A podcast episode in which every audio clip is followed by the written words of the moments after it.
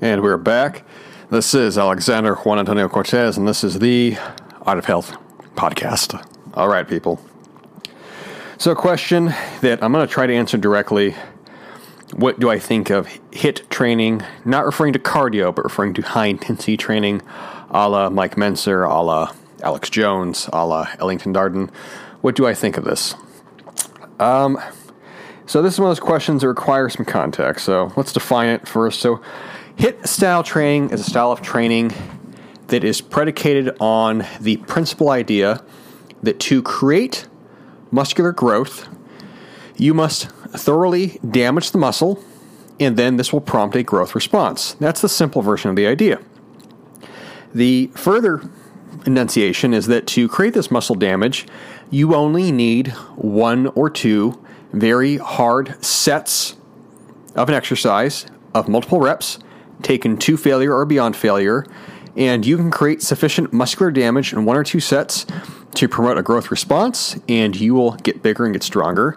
And anything beyond those one or two sets is unnecessary and is creating unnecessary fatigue or, or further damage beyond your ability to recover, and it is counterproductive for muscle growth.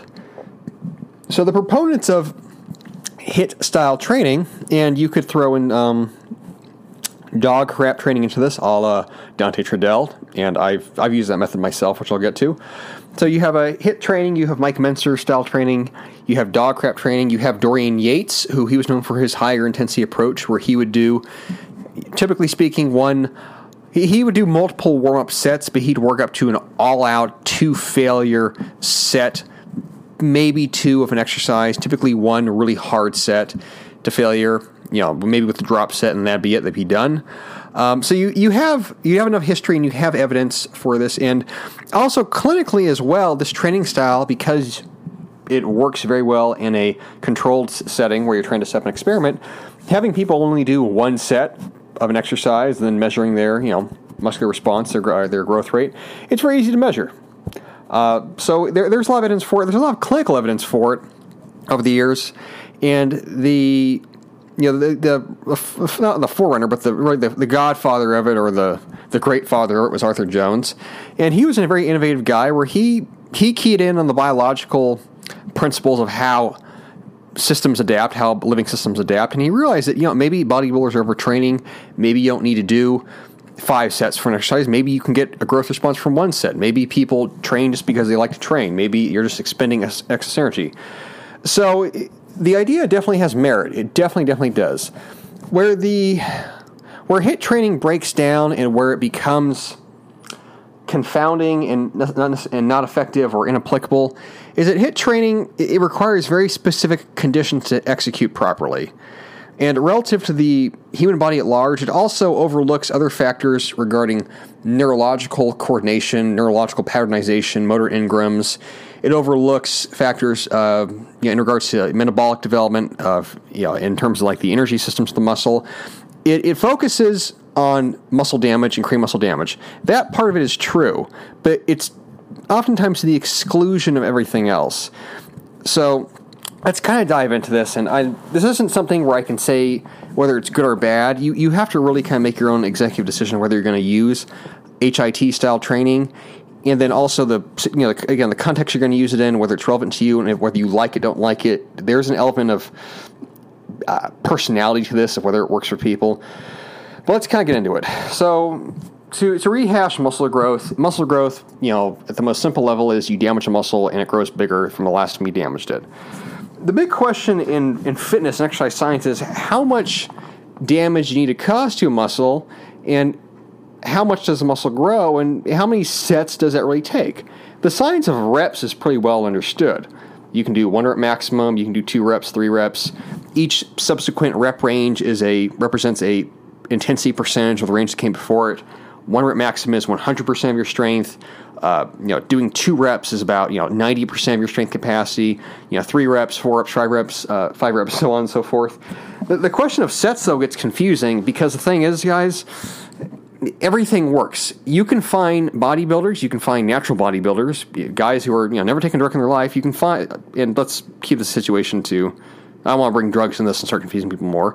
But you can find bodybuilders and athletes who have used three sets to great effect. You can find people that have used eight sets. You can find guys that train with 20 sets every workout. You can find guys that train with six sets of workout. And they can have roughly comparable uh, strength levels and roughly comparable muscular development levels. And they can be pretty much, they can be pretty comparable physically, but their training's completely different.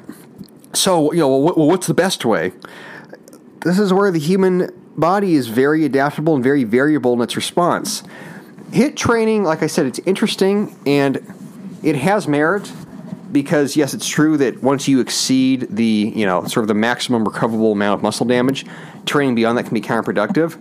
But at the same time, there's so many infinite examples of people and individuals and sports teams and you know entire training disciplines that don't use hit style training for muscle growth and they use far greater volume to get results, that you can't say it's a superior system.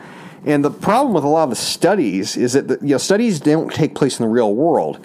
If I take untrained people who've never lifted weights before ever, and I have them do one hard seven exercise in a controlled environment where they're supervised by you know a, a personal trainer slash you know exercise science student who's overseeing their exercise performance and and I look at the results and say, oh, wow, this one set builds muscle. Yeah, of course it does, because they went from zero. And let's say I have people where I have them do uh, three sets of eight, and then I have one person do one set of 15, but that 15 set was taken to failure, and three sets of eight were not. And I can say, oh, look, the three sets of eight were similar to the one set. But then at the same time, let's say I'm using newbies so, you know, maybe for a novice, it doesn't necessarily matter how much you train, more so that you train to failure and you create the damage. So that's a confounding factor. Um, and then I can take into account, well, okay, well, what if I'm trying to improve someone's cardiovascular capacity and I only have them do two sets of an exercise? That's not enough of a stimulate. That's not enough of a stimulating stress to prompt cardiovascular adaptations. Okay, well, then I say, well, maybe I'm just focusing on muscle growth okay, you're just focusing on muscle growth, but maybe a workout can develop multiple physical qualities at the same time. Henceforth, maybe there's merit to doing higher volume training, not just because it promotes muscle growth, but because it promotes these other adaptations. And then the whole thing just turns into this vast wash of, well, you know, what's the best way? There is no best way. There is optimal relative to the conditions of the situation. So, HIT style training. How can it work for you? Well, like I said, it works because for some people, for some people, if you're a novice, you've never trained before, and you do anything over baseline, you're going to get results. HIT style training also works for people because some people, some people's adaptation response and their ability to recover this is it's very variable and for some people higher volume training exceeds their ability to adapt. It doesn't exceed their ability to recover but it exceeds their ability to, to adapt. What you find very often in like the uh, arthur jones stories or even Dante Trudel's personal story or uh, you know even um, Dorian Yates' personal story is that they did higher volume training, they hit a plateau, and then they had this question of, you know, maybe I'm doing too much, or maybe what I'm doing, I'm not making gains anymore. It's not working. And they go back to the drawing board, they research the scientific evidence, and they go, aha, I found the answer. The answer is that it doesn't. It's not about how many sets you do. It's about how much muscular damage you cause. And they go through the evidence more, and they say, "Aha! So I really found the answer. It's not about this special number of sets. It's about whether the set that you do, whether that causes enough muscle damage and whether you recover from that damage and exceed your prior level strength. And they go, aha! So I've really found the secret. The secret is progressive linear overload over periods of time, constantly focusing on incremental strength gains and always exceeding your past performance. And then they devise a training system around that that's based upon progressive overload, and it works. And and here's the thing, guys, that does work. It absolutely it, it does work. If you do DoggCrapp style training and you go look that up and you do one hard rest paused set of an exercise and you always aim to break your prior performance, you will get stronger, you will build muscle. But this is where it breaks down again. Some people, they hate that style of training. Hate it. They, they want to do more. And then you have to say, well, you don't need to do more, but what if I do more and I still get the same results? And that happens that's happened a million times over. Oh well you know maybe there's other things that do work besides hit. Or maybe maybe the people that sought out the lower volume higher intensity training in the first place maybe they were the genetic non-responders to higher and moderate volume and they're the genetic responders to lower volume. Maybe some people are gifted not in that they need tons of training to, to adapt but they only need a small amount of training and then any more than that exceeds their ability to make those gains so then you get again back into the situation of it's a total wash because you're talking about the human bodies on a person to person, individual to individual level. You're talking about the body's adaptive response curve, so to speak, or adaptive responsibility. You're talking about the body's recovery response, and then you're realizing as you try and go through all this data that wow, everything works in everything works because everybody's different on some level or another biochemically. So you get back to this square one of, you know, like the question I asked, well, what do you think of HIT style training? I think for certain individuals, and I'll try and give some summation here, since I know this is kind of like a. I'm trying to teach you guys how to think about this kind of stuff, since, again, there's never a binary yes no answer to these questions. So, as if you ask me on a professional level, what do you think of HIT style training? I think HIT style training, relative to its guiding principle progressive overload over time, that's a foundational, gold standard, very concrete principle to build a program around. I will agree that yes, you should prioritize long term strength gains over time.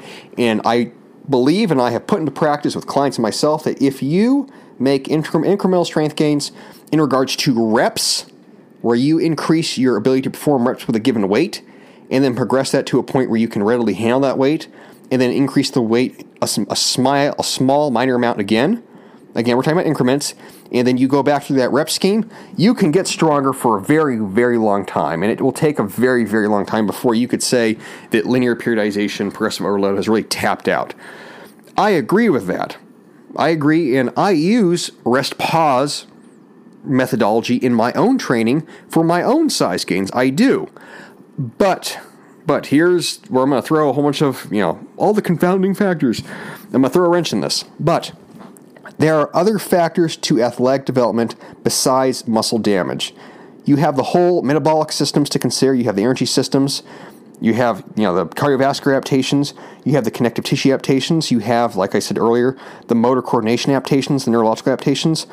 All of those things are happening or or are supposed to happen at the same time that you're causing muscle damage and damaging the muscle tissue.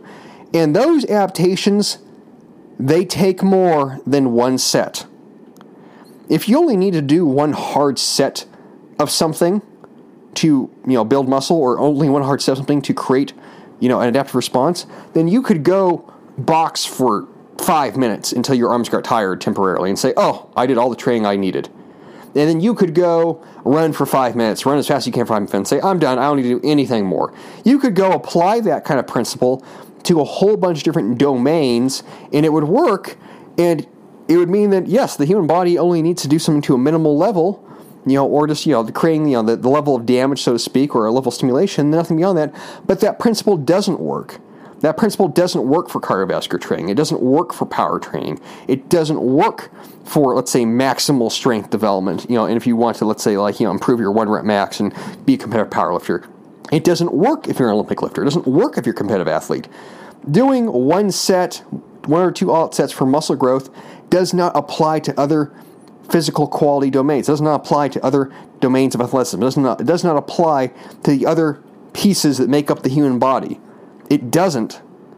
And you can't argue with that. You can I can make a very strong case that yes, you should only do one set or it's recommendable to do one or two sets.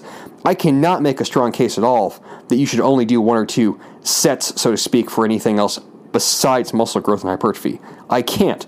It doesn't hold up. So what does that mean? Well, to, to simplify that into you know, let's be a little bit you know uh, reductionist. It means that, like I always say, there's lots of factors to consider. There's lots of conditions to consider when you're talking about strength and size and getting leaner, getting stronger. If you're talking a situation where you say, "Well, I want to get leaner and I want my training to double as cardio," I'm not going to tell you to do only one an exercise. I would tell you to do multiple sets if you're talking about a situation where I want to maximize my hypertrophy response, I'm probably not going to tell you do one all out set. I'm probably going to tell you do a bunch of sets. Because here's the thing in the research, if I get all the research together, you can, like I said, you can make these claims that, well, one set can work as good as five sets. I can also say that five sets works as well, if not better, than one set. So I can make the counter argument.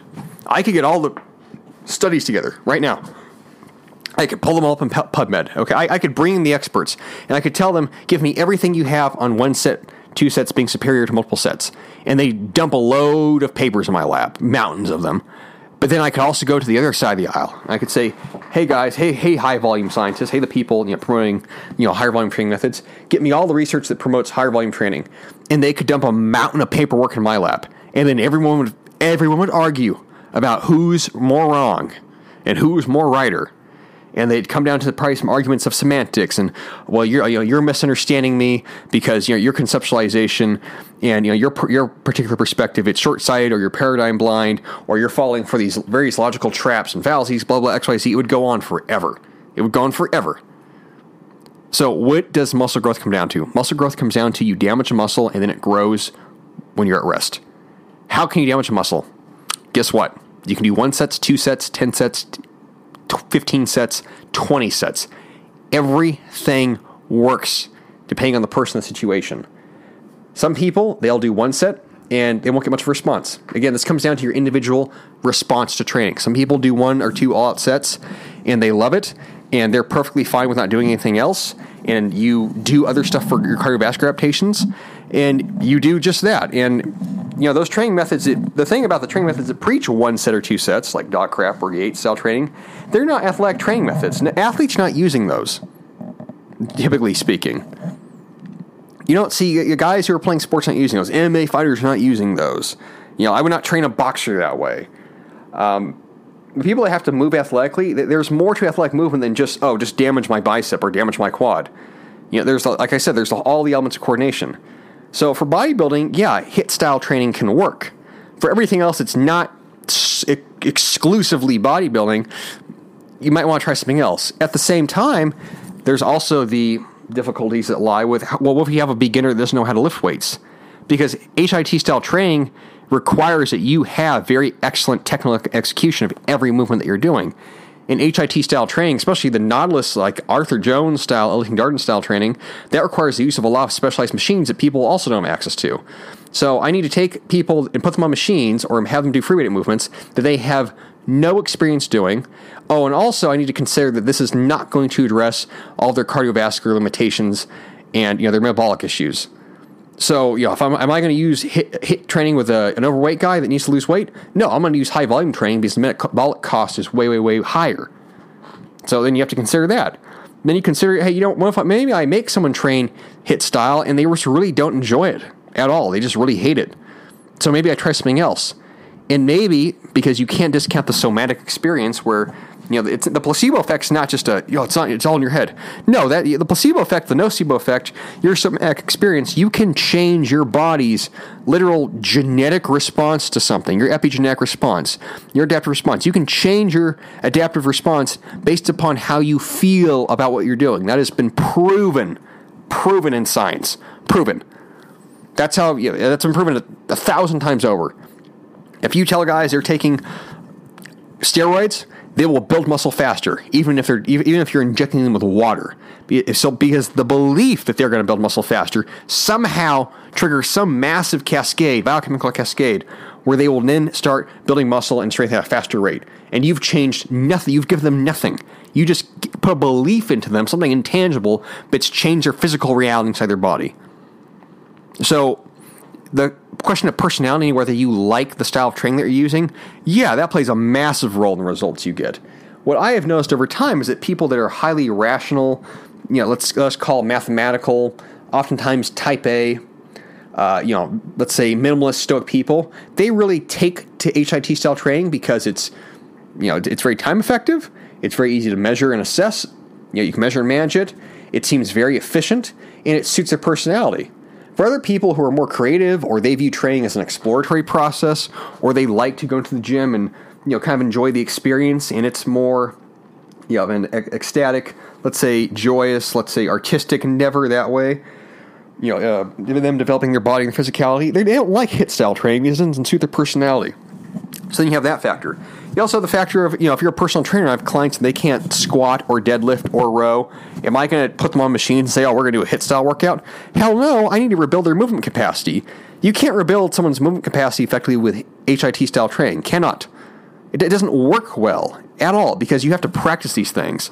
If someone comes in, they can't squat, I'm not going to put them on the leg press and say, oh, don't worry about it. We just need to build some quad muscle. No, because th- their ability to build quad muscle is inhibited by all of their biomechanical, musculofascial inhibitions I need to address first. So, again, like, well, what, what do you think of hit? What do I think of hit? I think it can work under certain conditions. But as a be all, end all philosophy of training, no, it's incomplete like everything else. So that's my rundown for you guys. Um, I, would suggest if you can get a hold of Mike Mentzer's literature, Arthur Jones, read it. It's interesting stuff. Um, he commits certain intellectual, uh, both, all, both Mentzer and Jones commit certain, uh, let us say, you know, intellectual, uh, intellect. They, all, they both present. They both present intellectually dishonest or dogmatic arguments at times. Uh, some some some which are fractally wrong, but at the same time, like I said, the the underlying principle of progressive overload over time using incremental results that is very or incremental uh, you know increases in weight reps. That that is very powerful and that is the foundation of any program that's designed to get you bigger stronger or any training philosophy designed to get bigger and stronger. You always have to be making minor improvements. You know the you know the, if you know, if you want to sound you know pseudo philosophical the kaizen principle you know minor improvements over time yeah that's true for strength and muscle. That's absolutely true. That's, that's true for a lot of factors in the body. But how that gets manifested on an application basis there is a lot of variety to that. So that's my opinion so to speak of HIIT style training. If it works for you, your personality, you have the coordination, the experience for it, you think it will suit you, suit your capabilities, then by all means try it. If it doesn't appeal to you, don't worry about it. You can ta- just take the principle progressive overload, apply that into your overall training, and then go with it from there. So, talk to you guys again. Good luck. Train hard, train smart, ask questions. Think, don't be idiots. Adios, people.